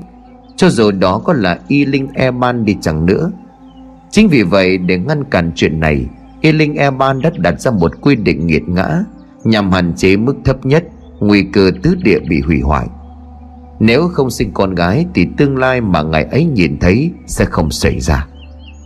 Liang A Khan liền hỏi, Nhưng mà chẳng phải mặc dù tứ địa bị hủy hoại Cũng chính là một cách để cứu lấy vùng đất này hay sao? Thầy Lương liền cười và trả lời câu hỏi của Li An Đó mới là vấn đề. Chẳng phải ngay như cả linh hồn của vàng đã nói, Y cả lang chính là người khiến tứ địa sụp đổ hay sao? Do đó tôi mới nói tương lai là thứ chỉ có thể nhìn thấy một cách mơ hồ. Đằng này Y Linh E Ban còn muốn nhìn tương lai tận 300 năm sau, Thì việc tiên lượng không hoàn toàn chuẩn xác cũng có thể hiểu được. Quay trở lại câu chuyện tại sao đã có quy định như vậy Mà vẫn xuất hiện một người phụ nữ mang trong mình dòng máu E Ban. Hai anh em của Y Nguyên E Ban và Y Ngông E Ban là hai anh em sinh đôi từ khi họ sinh ra thì một vài quy luật của dòng họ Eban cũng đã thay đổi. Đây là thời điểm trong khoảng 300 năm mà tùy tổ Eban lo lắng nhất. Trước thảm họa khi mà Y Nguyên Eban mở ra cánh cửa cuối cùng ở bên dưới địa mộ, Khiến cho lũ quỷ rừng từ lòng đất chui lên. Cả hai anh em nhà Eban đều chưa có con. Điều này hơi khó lý giải tại sao thời điểm đó Họ lại 30 tuổi Mà vẫn chưa chịu có con nối dõi trong khi đó, những đời e ban trước đều chú trọng đến việc này. Có thể là vì cả hai nhận ra được việc sinh con là ảnh hưởng đến quá trình tu luyện của họ. Bằng chứng là khả năng của hai anh em nhà Eban thực sự vượt trội so với đời Eban trước, Thậm chí còn được so sánh với thủy tổ Y Linh Eban. Tuy nhiên, điều này chỉ đúng với lệ Y Nguyên Eban. Vì theo lời kể, Y Nguyên Eban còn muốn vượt qua cả thủy tổ Y Linh Eban. Hậu quả đã đưa tứ đệ rơi vào nguy hiểm. Nếu không có Y Ngông Eban hy sinh mạng sống Cũng như sử dụng khả năng của mình để đóng địa mộ lại, Thì không chỉ tứ địa Mà ngay cả làng trúc cũng sẽ bị diệt vong. Ông Y Moan liền hỏi, Vậy là cả hai người bọn họ đều không lấy vợ sinh con, Vậy thì tại sao? Thầy lượng khẽ đưa tay lên rồi nói tiếp Chàng làng còn nhớ trước khi đi vào địa mộ, Tôi có hỏi tuổi của vợ ngài chứ? Ông Imon liền gật đầu. Có, tất nhiên là tôi nhớ, Nhưng như vậy thì sao? Thầy Lương lại tiếp tục. Sau khi biết được tuổi của vợ trường làng, Tôi đã tính toán để có một sự trùng hợp. Đó là vợ trường làng được sinh ra sau đúng 9 tháng Kể từ lúc hai anh em nhà Eban qua đời.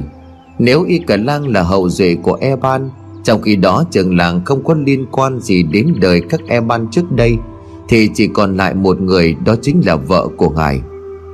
Lê Ang A Khan tròn mắt hỏi, Nếu như vậy, vợ của trường làng Y Moan đây là con của Y Nguyên hay là Y Ngấm Thầy Lương liền đáp, là con của Y Ngông Eban. Trường làng liền run giọng, Sao sao thầy được biết? Thầy Lương liền trả lời Nhờ vào cây đa búp đỏ một nơi đã che chở cho y cần lang trong suốt những năm tháng sau này, Kể từ khi vợ của trường làng qua đời Cây đa búp đỏ đã lưu giữ lại tất cả những ký ức của vợ trường làng Từ khi cô ấy còn là một đứa trẻ, Là người sinh ra mang dòng máu của Eban.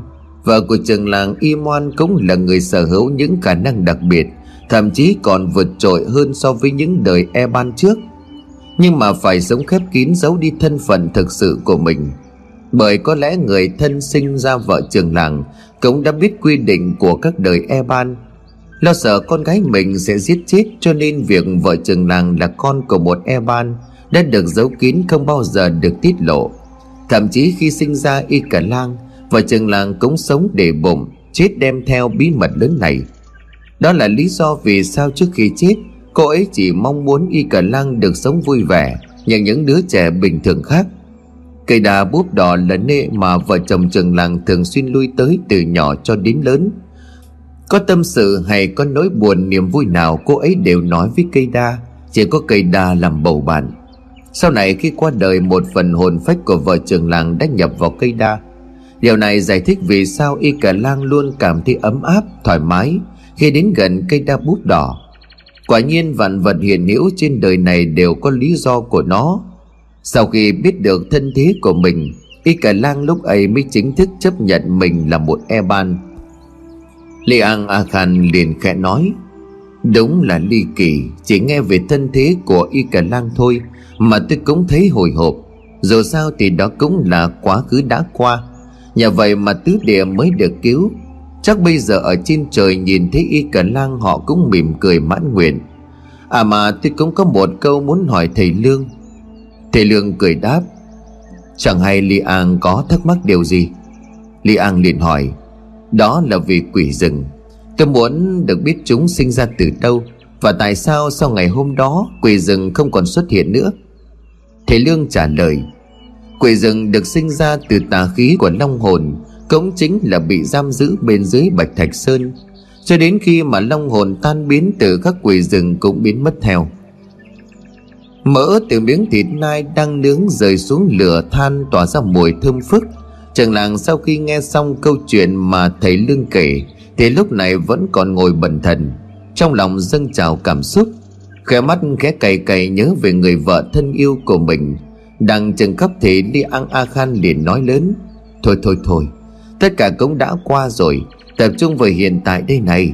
Hiện tại bây giờ là thịt nai rừng tứ địa được nướng bằng chân hỏa, Dùng củi cây sáp vàng đã chín. Kèm theo đó còn có rượu ngô được ủ lâu năm từ làng trúc. Giữa khung cảnh thiên nhiên hồng vĩ, Ăn một miếng thịt nai, Nhấp một ngụm rượu nó mới là tiên cảnh. Không lóc cái gì? Phải vui lên mới đúng, cạn. Đưa cho trường làng cùng thấy lương mỗi người một ống đứa được rót đầy rượu. Li Ang A Khan cười tươi rồi uống một hơi cạn sạch. Thật ra thì thầy Lương nhận xét có phần chưa đúng lắm. Người thay đổi nhất sau 3 tháng vừa qua Chính là Li Ang A Khan mới phải. Ngon quá. Ngon đến mức ăn xong có chết cũng mãn nguyện.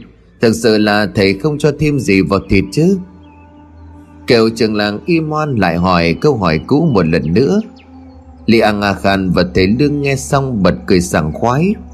Li An nói không sai, Đây mới thực sự là tiên cảnh. Diệu đang ngà ngà say, Nhìn thầy Lương có điều gì đó hơi chậm Li An liền hỏi. Ủa thầy Lương sao vậy? Mới uống có một chút mà đã say rồi sao? Nhìn thầy như là đang có tâm sự thì phải. Thầy Lương mỉm cười vuốt nhẹ chòm dâu bạc Thầy Lương liền đáp.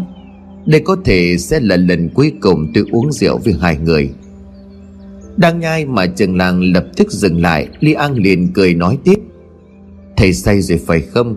Chúng ta ở đây không vững bận thích uống lúc nào chẳng được, Tự nhiên nói làm tôi giật cả mình. Thầy lượng rót rượu vừa rót thầy vừa nói, Cậu vui nào rồi cũng phải có lúc tàn, Rượu nào rồi uống mãi cũng phải đến lúc say. Cũng đã đến lúc tôi phải đi rồi. Lý An A Khan bỏ luôn miếng thịt đang cầm trên tay xuống rồi vội hỏi Đi đâu? Thầy định đi đâu? Chẳng lẽ chúng tôi đã làm gì khiến thầy Phật lòng ư? Ông Y Moan cũng nói, Thầy Lương sao vậy? Có gì thầy cứ nói thầy muốn đi đâu?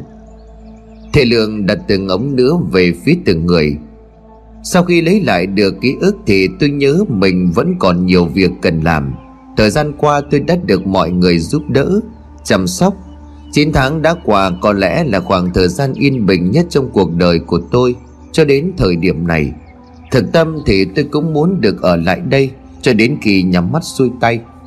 Nhân duyên của tôi với mọi người, Với làng trúc, Với tứ địa Đến đây đã được thành toàn, Đến lúc tôi phải đi rồi. Li An A Khan lắc đầu không chịu. Không được. Thầy là ân nhân của chúng tôi, Còn chưa báo đáp được gì Sao tôi có thể để cho thầy đi như vậy chứ? Thầy phải ở lại đây. Thầy Lương hiểu thịnh tình của Li An, ông đáp. Lương tôi xưa nay làm chuyện gì Cũng không mong được báo đáp. Chúng ta vì duyên mà đến, Có duyên mới gặp. Trên những bước đường của mình tới tầm tuổi này rồi, Mà tôi vẫn còn may mắn gặp được những người tốt như trường làng, như Li An A Khan, như là Y Cả Lang hay là Y Điêng. Đó chính là phúc lớn nhất của tôi rồi. Tôi không dám mong gì hơn. Nhưng mà thực sự tôi có chuyện cần phải đi, mong Li An lượng thứ. Lê An thực sự không muốn thầy Lương đi, Nhưng mà cựu trưởng làng Y Moan lên tiếng. Kìa Lê An, Thầy Lương đã nói như vậy chắc chắn có lý do của thầy. Hơn nữa thầy Lương là người làm việc lớn, Cả cuộc đời hành thiền cứu người. Nếu mà chúng ta cứ giữ thầy ở đây, Há chẳng phải đang chặn lại cơ hội được thầy cứu giúp của những người khác, Những vùng đất khác nữa sao? Hãy để cho thầy đi đi. Nhưng mà thầy Lương này, Tôi không đồng ý với câu nói của thầy đâu nhé. Sao lại nói đây là lần uống rượu cuối cùng được? Phải nói là sau này có duyên gặp lại, Phải không Lý An? Lý An à A Khan nghe cựu trường làng Y Moan nói Thì đã hiểu ra nhiều điều to lớn ý nghĩa hơn. Chép miệng, Lý An cầm ống nứa đựng rượu của mình. Cả thầy Lương cùng ông Y Moan cũng cầm ống nứa lên. Rượu đã được rót đầy trước đó. Cùng ống nứa lại, ba ông già đồng thanh hô lớn, Có duyên gặp lại. Tiếng cười thống khoái vang vọng khắp nơi trong rừng cây sáp vàng. Ngay ngày hôm đó, mọi người tổ chức tiệc chia tay thầy Lương. Sau khi nghe Li An A Khan thông báo, Ngày mai thầy Lương sẽ rời khỏi làng Trúc. Ban đầu mặc dù ai cũng bất ngờ, Thậm chí có nhiều người còn khóc lóc, Không muốn để cho thầy Lương đi, Giống như li an trước đó. Nhưng rồi khi hiểu ra ai nấy Thì cũng cười tươi vui mừng. Họ không muốn ngày cuối cùng ở cạnh thầy Lương Mà không khí lại buồn bã ảm đạm. Cầu vui diễn ra thâu đêm cho đến sáng, Mọi người gieo hò nhảy múa ca hát, Gọi vang tên của thầy Lương. Quanh đống lửa hồng tỏa ra mùi thơm của cây sáp vàng Họ cùng nhau nướng thịt uống rượu, Cho đến khi say nằm lăn quay ra luôn tại chỗ. Sáng hôm sau khi mà trời vẫn còn nhá nhem tối, Thầy Lương đã thu xếp đồ đạc buộc tay nải lại. Rồi chuẩn bị rời đi. Thầy Lương muốn ra đi trong yên lặng, Sợ mọi người đêm qua vẫn còn say, Cho nên thầy không đánh thức một ai cả. Mở cửa bước ra bên ngoài cố nhẹ nhàng để không gây ra tiếng động, Vì lúc này dân làng đều đang nằm ở bên ngoài. Thế nhưng thầy Lương đã nhầm, Tất cả bọn họ đều tỉnh giấc từ bao giờ. Họ đứng đó đợi thầy Lương ở đó để nói lời chào với thầy. Mặc dù tất cả đều thống nhất với nhau không được khóc, Nhưng mà chẳng hiểu tại sao nước mắt cứ như vậy tuôn rơi Trên khuôn mặt của nhiều người. Liang A Khan tiến về phía trước. Thầy định đi mà không nói lời chào từ biệt hay sao? Bắt được thầy rồi nhé.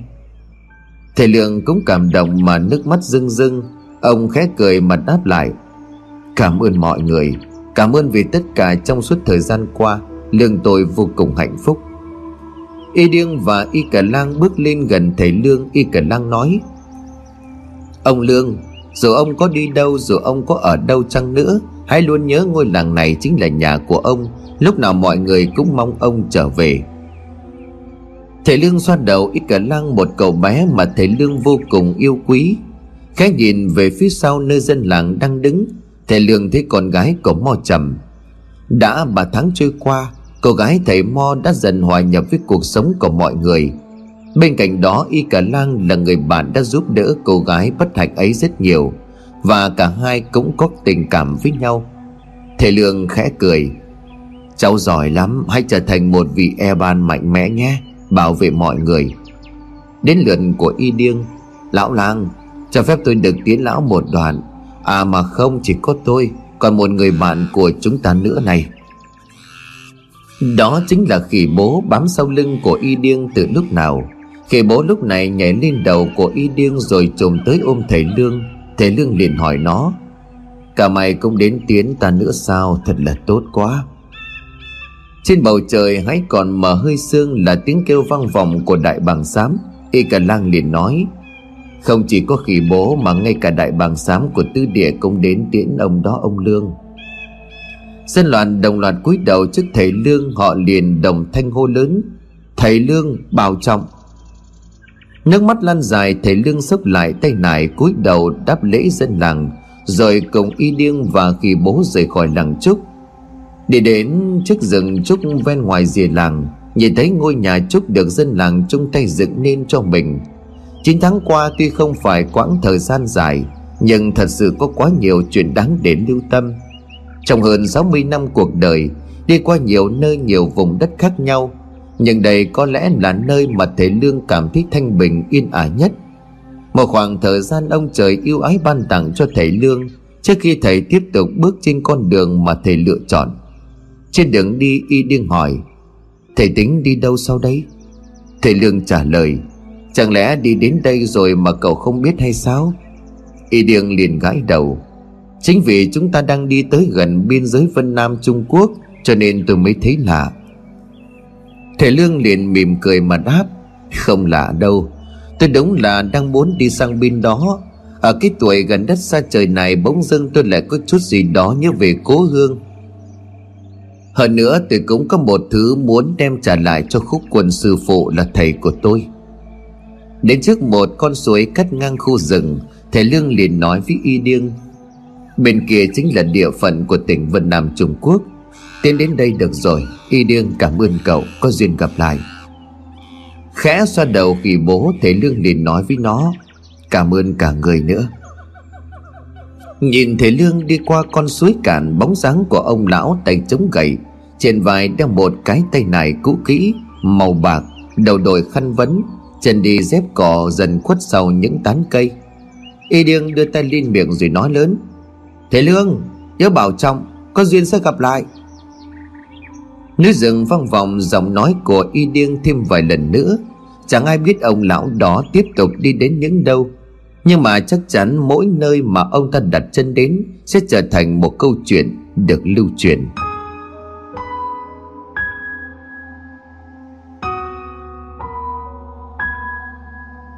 Cha Cha vẫn còn chưa ngủ ư? Đã muộn lắm rồi đó. Cha lại nghĩ đến thầy Lương phải không? Y cả lăng hỏi ông Y Moan. Ông Y Moan liền đáp. Đúng vậy, Cha đang suy nghĩ đến một chuyện. May quá có con ở đây, Việc này con phải giúp ta mới được. Y cả lang liền ngạc nhiên hỏi. Có chuyện gì mà nghiêm trọng vậy thưa cha? Ông Y Moan liền nói. Ta muốn con viết cho ta một quyển sách, Trong đó ta sẽ kể về những chuyện đã xảy ra đối với chúng ta trong khoảng thời gian 9 tháng qua. Chúng ta mới trao đổi nhựa cây sáp vàng Lấy rất nhiều giấy mà phải không? Y cả lang mỉm cười. Dạ đúng rồi. Con đang tính sắp bắt đầu dạy chữ cho bọn trẻ trong làng. Thời gian qua con cũng học được khá là nhiều. Viết sách quả là một ý kiến hay. Nhưng mà cha định đặt tên cho cuốn sách đó là gì? Cái tên rất là quan trọng đó. Ông Y Moan suy nghĩ một hồi rồi đáp. Vì thế Lương là người gốc Trung Quốc nhưng mà lại là ân nhân của làng chúng ta. Hơn nữa, những cái việc mà xảy ra trong thời gian qua là vô cùng ly kỳ, bí ẩn. Vậy thì hãy đặt tên như này đi. Hãy đặt là Thầy Tàu Ly Kỳ Chuyện.